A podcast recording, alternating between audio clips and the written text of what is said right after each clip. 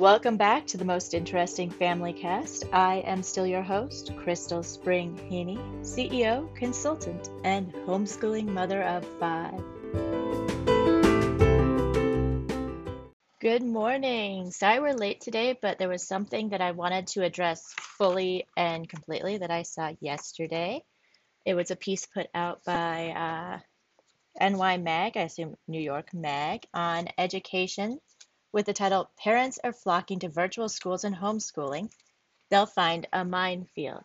So I'm going to try and avoid any of the politics of it and just talk about welcome to homeschooling, navigating the public sector bureaucratic minefield. So I'm going to skip the intro paragraphs as they're really just an attempt at hitting the Homeschool Legal Defense Association, which I have talked about as you guys know, I hold a lifetime membership, but I'm otherwise unaffiliated with the group, and I do recommend them to all homeschool families, as what your membership does is buys you the lawyers you need to navigate the bureaucratic minefield and exercise your parental rights in rearing your children wherever you may live in the world.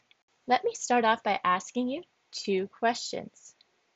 First, do you think that you, as a parent, have your child or children's best interests at heart? Or do you think the public sector bureaucracy knows better? And number two, why would you assume that most parents are not like you?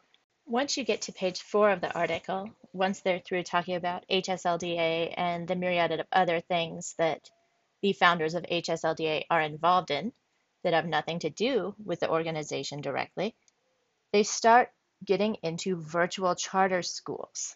In page four into page five, they're trying to hit on virtual charter schools, and to quote them, it's really because cyber charters have it down pat, at least in theory. So as public schools are stuck moving to a virtual or hybrid virtual in-person environment, they're having to compete with these virtual schools that have already been there, done that. And the parents that I talked to, most of them would not say that public schools were very popular to begin with the reason their children were there is navigating that bureaucratic minefield to withdraw a child and or two working parents merely made it the easiest option for many families. But now those families and you guys have been forced to deal with your children in your homes during school hours and are rightly exploring the best options for your children's education.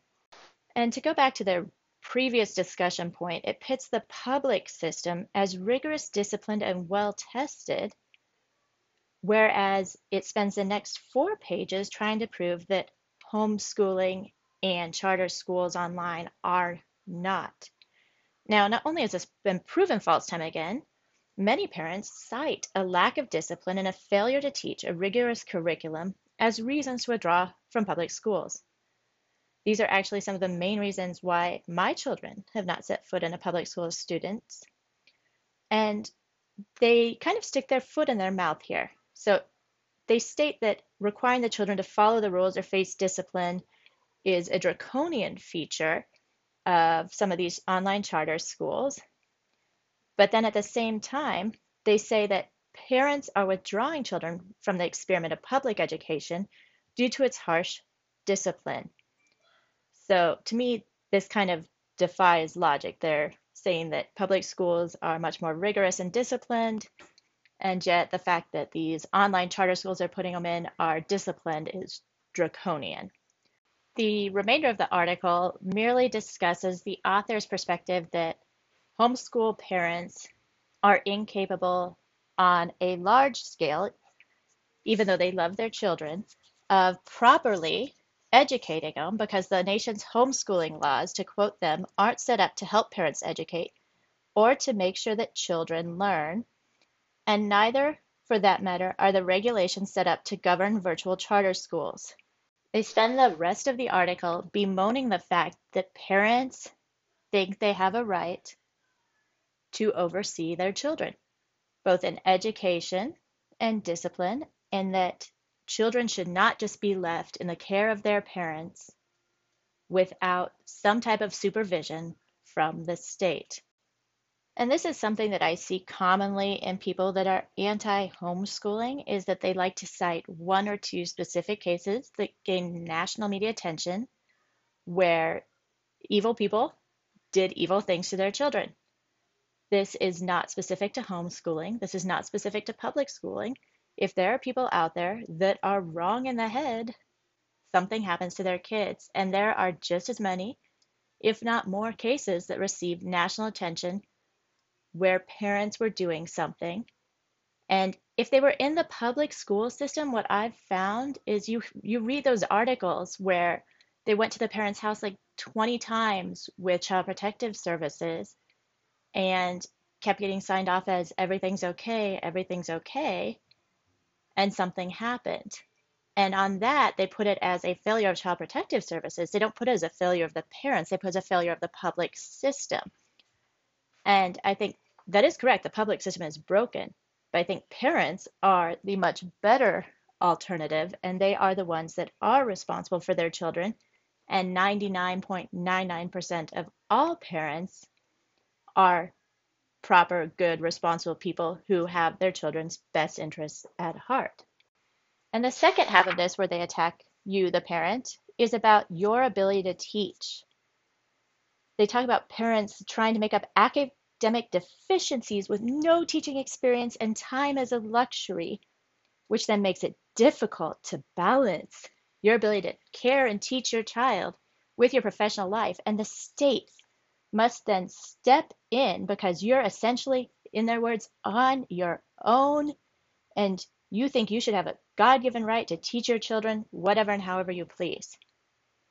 They, the author of this article thinks that there should be mandatory testing requirements, school district reviews of curriculum plans, and an occasional home visit from the state because you don't know how to parent without the government bureaucracy telling you how to raise your own children. In the end, you have this author who herself was homeschooled for eight years and is working for New York Magazine, advocating for public schools over homeschools and virtual charter schools unless they are heavily regulated by the government bureaucracy.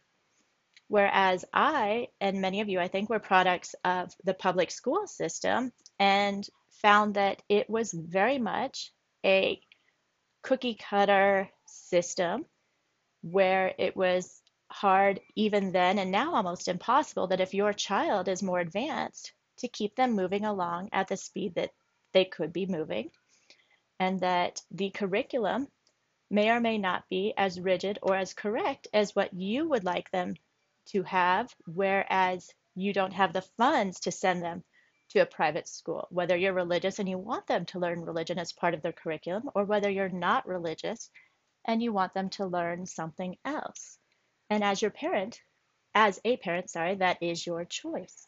And as a wrap, don't forget homeschooling, paying a teacher or a tutor with a group of parents to teach your children was around long before the public school experiment and will be around long after it's gone. So don't let your fear of the unknown, don't let people bully you, out of doing what you think and what you know is right for your children because they are your responsibility. And once they become adults, they will go their own way anyway, and they'll continue learning or not continue learning in whichever manner they choose.